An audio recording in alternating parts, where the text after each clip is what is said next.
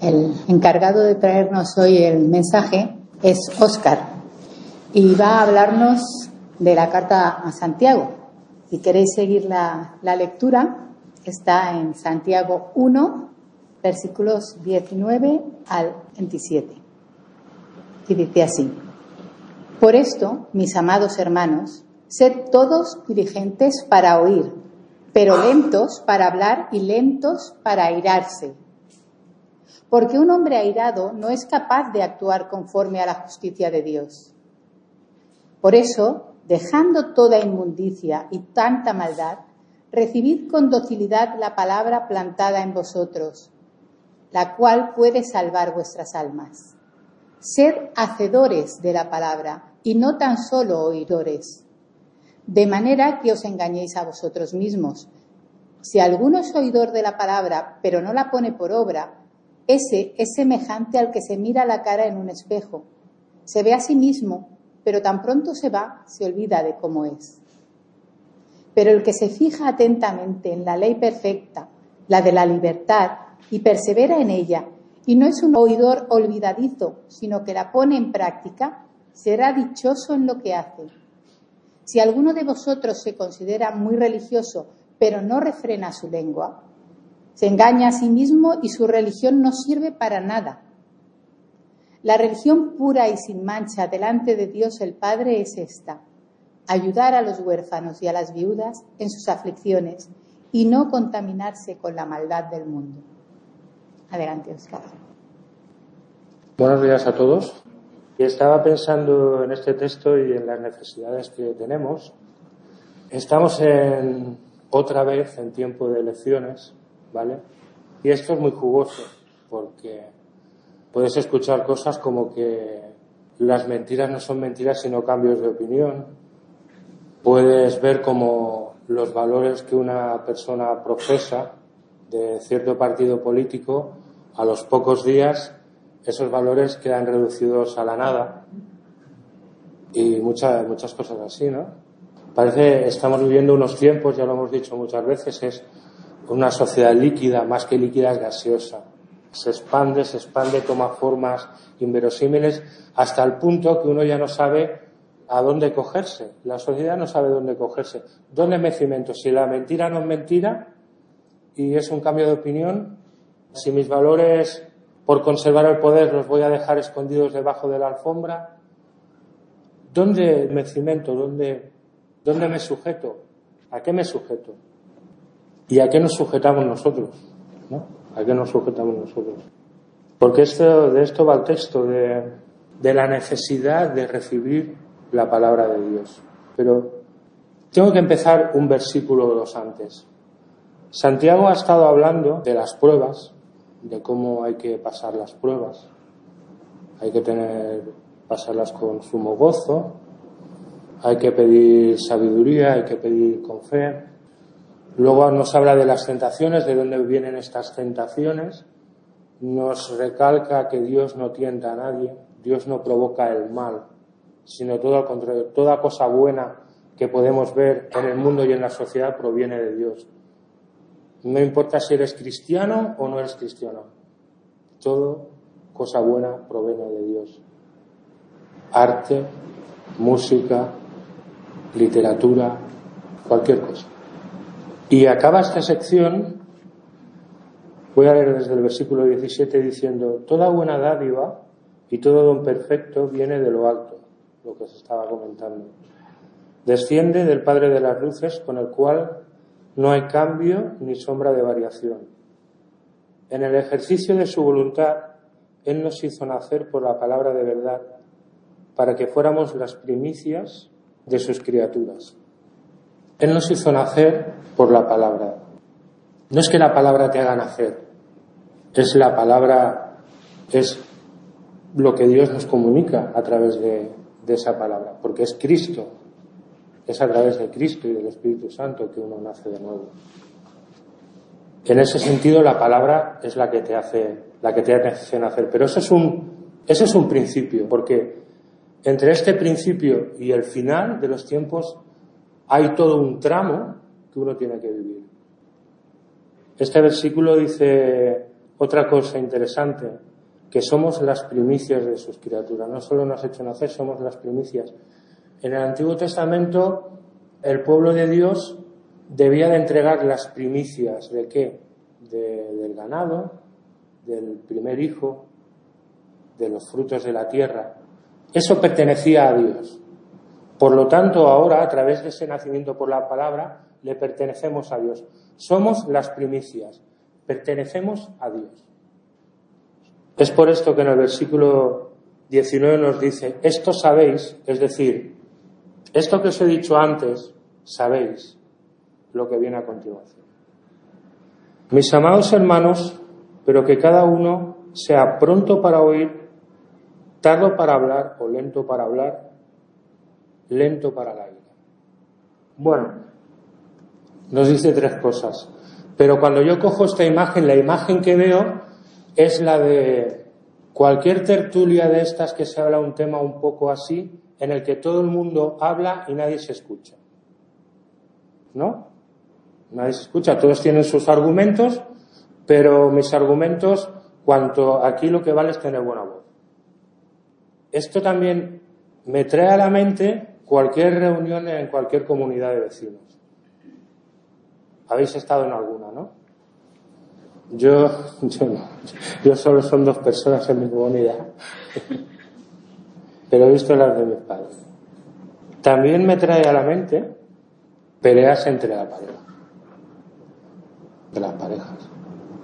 Eh, al final, eh, lo que uno busca es imponerse al otro, al que tiene al lado. Eh, no importa tanto si tengo razón o no, tengo que imponerme. O sea, yo voy a imponerme y no te escucho, aunque me des mil razones, no te voy a escuchar. Somos prontos para, somos rápidos en contestar. No nos interesa tanto lo que dice el otro, sino el yo quedar por encima. Todo esto tiene que ver con la actitud. Por cierto, es algo que también he visto reflejado aquí, en la comunidad. También se ve reflejado. No voy a decirlo, pero se ve reflejado.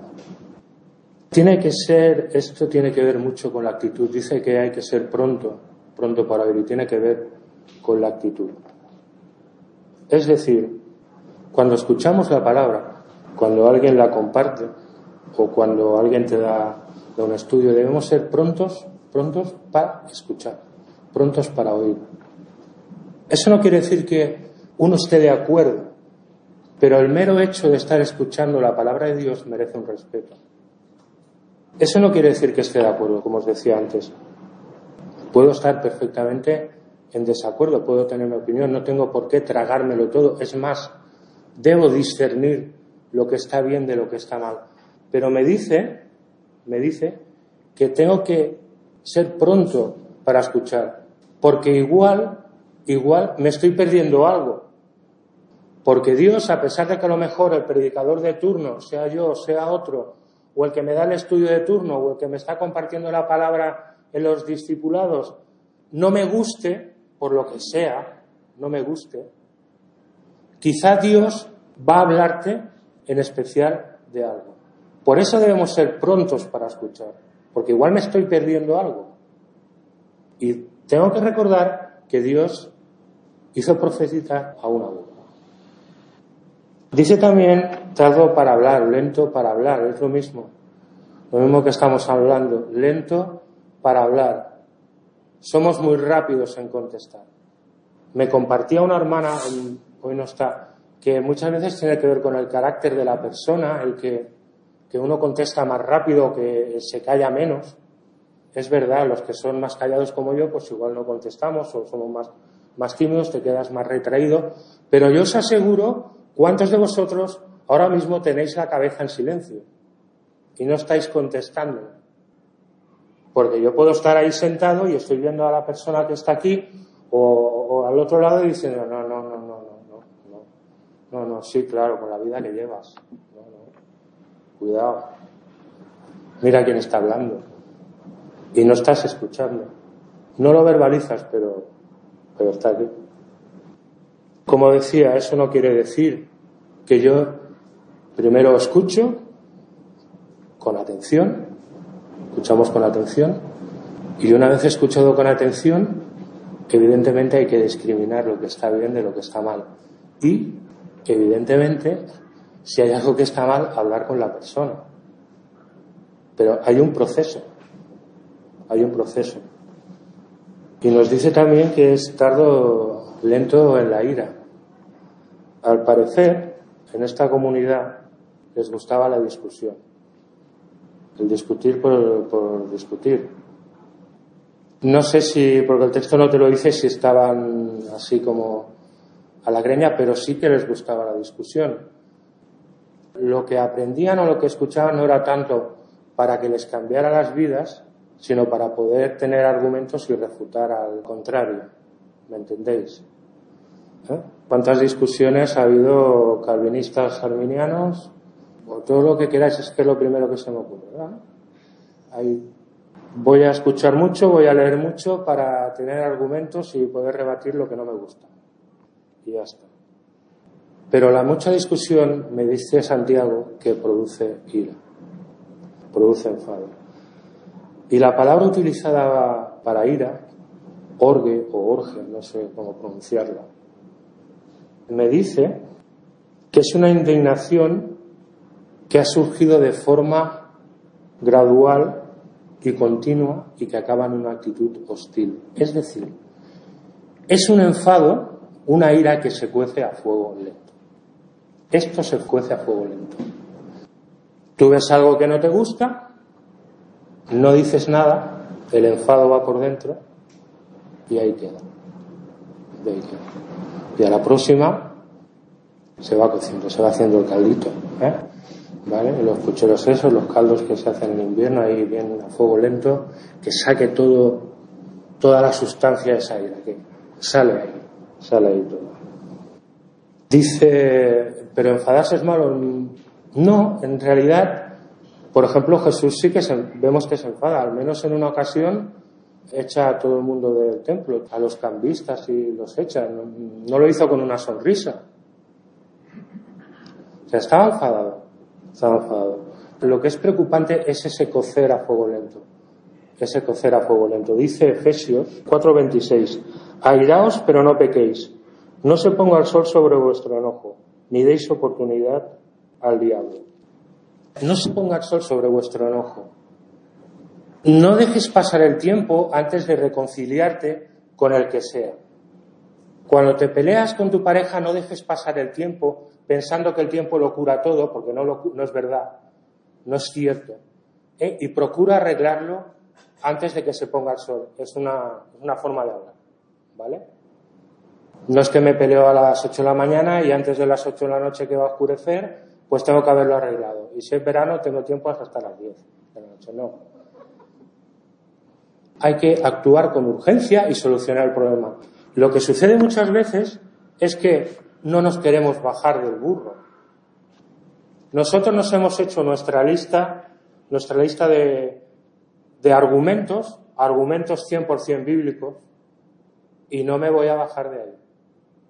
Y no escucho, no voy a escuchar las razones de la otra persona. No voy a escuchar las razones que me dan de la palabra de Dios. No me bajo de ahí. Pero entonces, lo único que hacemos es enquistar la situación. Y luego las cosas estallan. Luego las cosas estallan. ¿Por qué dice Santiago eso? Dice que la ira o indignación continua, basada simplemente en nuestras emociones, sin el control del amor, no obra la justicia de Dios. Eso está en el versículo 20. No obra la justicia de Dios. Es decir, los actos justos que Dios demanda a sus hijos o el estilo de vida ético que Dios quiere que llevemos.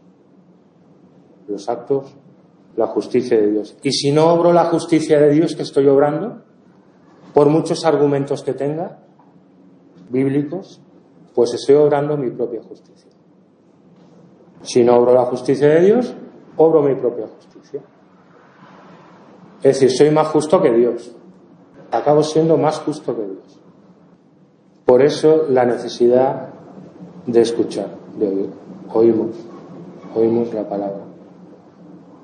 Y de rebote, porque yo lo, lo estoy ampliando, oímos escuchamos a las demás personas también, escuchamos los razonamientos. Es difícil, es difícil. Yo en casa piso por encima de todo el mundo. También pisan por encima mío, o sea, es algo mutuo. Pero yo creo que en casi todas las casas en algún momento sucede esto, no escucho. O sea, yo tengo mis razones y son mis razones. Son mis razones. Vamos a seguir un poco más adelante en el versículo 21, por lo cual, dice Santiago, en vista de esto, lo que tenemos que hacer, desechar toda inmundicia y todo resto de malicia y recibir con humildad la palabra implantada que es poderosa para salvar vuestras almas, por lo cual desechando, es decir, desechar, desvestirse, despojarse. Nos despojamos de todo aquello que entorpece, que entorpece el que podamos escuchar con claridad. Nos despojamos de todo aquello que nos entorpece en nuestra relación con Dios. Y recibimos con urgencia, el tiempo del verbo así me lo dice, con urgencia, porque es una necesidad, como os decía al principio, Decimos con urgencia, con mansedumbre, y esta palabra es curiosa porque no, no tiene una, no hay una palabra en castellano que pueda decir esto es esto. Aquí me dice mansedumbre, en otros sitios pone humildad. Y dice Aristóteles que esta palabra está a medio camino entre, entre la excesiva ira y la ausencia de ira. Y Barclay dirá que nos pondrá la imagen de un caballo a que se han puesto unas riendas un caballo que conserva toda su energía y toda su potencia, pero que es guiado por las riendas. ¿Y quién lleva las riendas? Dios. Es decir, recibimos con mansedumbre esa palabra, por lo que nos pueda enseñar. Y eso no quiere decir que yo discrimine luego entre lo que es bueno y seguramente el hombre que te haya dicho la palabra haya podido meter la pata. Luego me lo decís. Sería, eso es bueno, hacer eso. Si alguien mete la pata, no dejarlo con la duda, por favor. ¿Eh? Pero no permitamos, enfadémonos, si hay que enfadarse, pero no permitamos que ese enojo, que el sol se ponga sobre ese enojo. No permitamos que las situaciones se enquisten. No permitamos que todo estalle por los aires. Escuchemos discriminemos o juzguemos, si queréis, y hablemos con quien tengamos que hablar luego. Pero no permitamos que ese ruido en la cabeza, uh, uh, que está hablando este hombre, uh, lo mismo, si ya conozco este versículo desde hace 500 años. Estaba con Santiago cuando lo escribió, casi. Eh, no permitamos que ese ruido prevalezca, porque algunos lo verbalizarán, pero muchos no lo hacen. Muchos no lo hacen. No lo permitamos, porque la ira va a producir otras cosas peores. Va a producir otras cosas peores. Ahora, segunda parte. No es solo recibir esta palabra. La necesidad no está tan solo en recibir esta palabra y no se queda solo en oír, porque podemos escuchar un mensaje y decir qué buen mensaje, qué buena palabra, has estado atento y ya está. No. La cuestión está, y, para, y nos lo dice Santiago, en que hay que practicar esa palabra. Es decir, no solo recibimos esta palabra y la escuchamos, sino que la ponemos en práctica. Porque la palabra está para eso, para, para practicarla. No simplemente para acumular conocimiento, que está bien, en cierta manera, acumular conocimiento, sino para ponerla en práctica. La palabra sirve para transformar, las vidas. Es la que nos dice lo que Dios quiere. Es la que en esta sociedad que hablamos, que es tan gaseosa, que es tan movible, que, en la que los valores, tengo valores pero cuando conviene los escondo y tengo otros valores, es la que nos dice a dónde tengo que aferrarme y cómo tengo que actuar. Y cómo tengo que actuar en cada momento. Y para eso hay que practicarla, hay que practicarla. No solo oír, oír está muy bien y venir a sentarse y oír, está muy bien, pero luego debe ser capaz de transformar nuestras vidas. Debe ser capaz de transformar estas vidas. Y dice Santiago, sed hacedores de la palabra y no solamente oidores que se engañan a sí mismos. es lo, lo que os decía, hay que ser hacedores. Sed hacedores. El que solo oye se autoengaña. Piensa que ya está, lo he escuchado, está muy bien la palabra, que bien habla este hombre y que bien comunica, pero se ha quedado ahí, se ha quedado ahí. No sé dónde, en qué rincón, si en la cabeza o dónde, pero ahí se ha quedado. Qué versículo más bonito. Claro, sí, pero hay que practicarlo. Hay urgencia también en esto. Sed, sed hacedores. Hay urgencia porque hay, como decía, hay un camino en medio de nuestra salvación. Primero conocemos a Jesús, luego llegaremos al final, pero y en medio, en medio, lo que nos interesa ahora es en medio. Yo estoy viviendo aquí en medio. Aquello pasó y aquello está por venir, que sé que llegará, pero en medio, estoy aquí. Estoy aquí. Y debo vivir aquí. Y estoy en una sociedad que me dice cien cosas diferentes y no tiene valores. Y los que tiene los va cambiando según conveniencia. Se cambian según conveniencia. Y cambiamos los términos de la palabra. Ya no es mentira si no es cambio de opinión. Hay diferencia. Pero bueno, es así. Nos han montado esta sociedad, es así.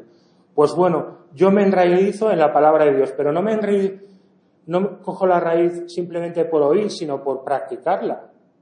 Es cuando el Espíritu Santo va a hacer que yo pueda vivir. Es cuando el Espíritu Santo me va a guiar a toda verdad. Santiago hace aquí una metáfora, una comparación. Dice, porque si alguno es oidor de la palabra y no hacedor, es semejante a un hombre que mira su rostro natural en un espejo. El espejo es la palabra de Dios. ¿Vale? En un espejo. Pero después de mirarse a sí mismo e irse, inmediatamente se olvida de qué clase de persona es. Te levantas por la mañana, te vas al espejo, el que vaya a mirarse, yo no Y ni se peina, se va. bueno, estoy despeinado, pero. Y se va. Y me olvido de que voy despeinado. Ya me olvido. La palabra de Dios, escuchamos la palabra de Dios y oímos Dios es amor o tienes que amar al hermano, lo que queramos, hay que sobrellevar las cargas unos a los otros y dices, sí, está muy bien. Y me voy. Y al rato me he olvidado. Ese es el, ese es el que oye. Se le ha olvidado. En realidad no nos sirve para nada esto. Igual nos sirve para discutir cosas con otros acerca de, ese versículo, pero no nos sirve para mucho más, la verdad. O para que te digan cuántos versículos conoces. ¿Y quién es el, hacedor? El que mira atentamente a la ley perfecta, la ley de la libertad, y seguía por ella, no habiéndose vuelto un oidor olvidadizo, sino un hacedor eficaz. Este será bienaventurado en lo que hace. La imagen es la de una persona que coge el espejo, lo pone en la mesa y se encorva para mirarse atentamente. Es la persona que le presta atención a la palabra y pierde el tiempo que sea necesario para ver lo que pone allí y lo que puede sacar. Este es el oidor. El oidor barra hacedor, porque todos tenemos que ser oidores. Este es el que practica, el que mira atentamente a la palabra. Ese es el hacedor eficaz. Porque el oidor puede hacer cosas, claro, puede hacer cosas. Pero van a ser cosas que quizá no es lo que me dice Dios. La ley perfecta.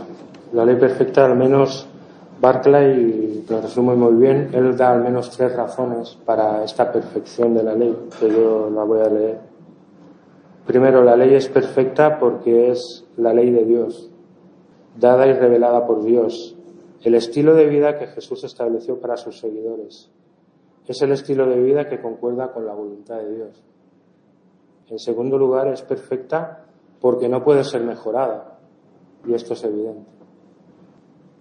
Y en tercer lugar, es perfecta porque casi siempre nos describe la perfección hasta un determinado fin. Es perfección con algún propósito. O sea, no es perfección por, sí, sino tiene el propósito de llevarnos a algún sitio. Es perfección con algún propósito. Y también la llama la ley de la libertad, porque el que la cumple, el individuo, encuentra su verdadera libertad. no está hablando de la Torah, como en sí. Yo quería leer, por ejemplo, en Romanos 13, a partir del versículo 8, dice, no debáis a nadie nada, sino el amaros unos a otros, porque el que ama a su prójimo ha cumplido la ley. Porque esto, no cometerás adulterio, no matarás, no hurtarás, no codiciarás, y cualquier otro mandamiento en estas palabras se resume. Amarás a tu prójimo como a ti mismo. El amor no hace mal al prójimo, por tanto, el amor es el cumplimiento de la ley. Donde nos está llevando es a, a lo que se llama la ley del amor. No es tanto el cumplimiento estricto de una serie de, de leyes y preceptos, sino el amar a la otra persona. Dice que, Romanos dice que no debáis nada a nadie, es decir, no le debas dinero a nadie, no seas deudor de nadie, sino el amarlo.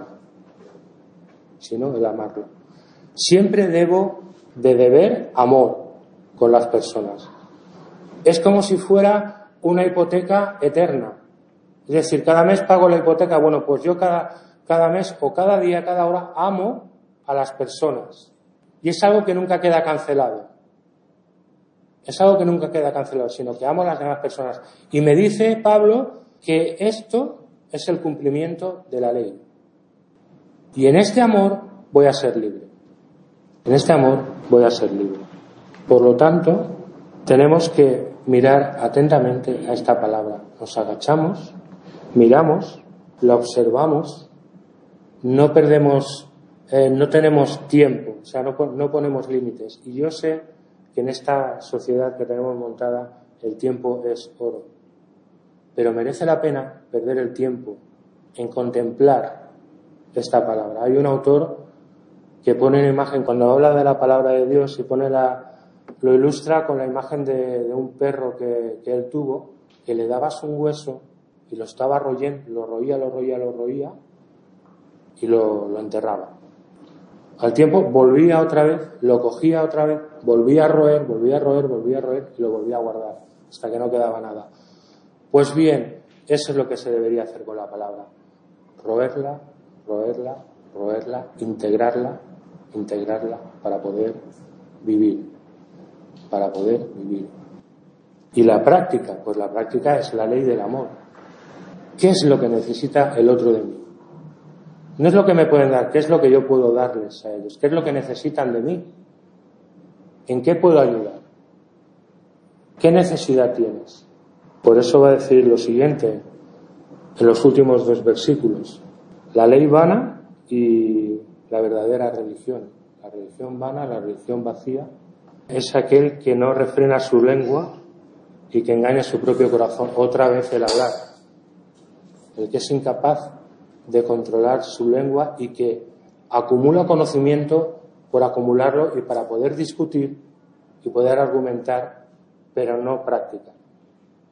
Pero no practicar. En sí mismo no está mal, pero llevado a cierto extremo sí. Dice Santiago que la religión de esta persona es vana, está, es vacía, hueca, no sirve. Solo oír no sirve.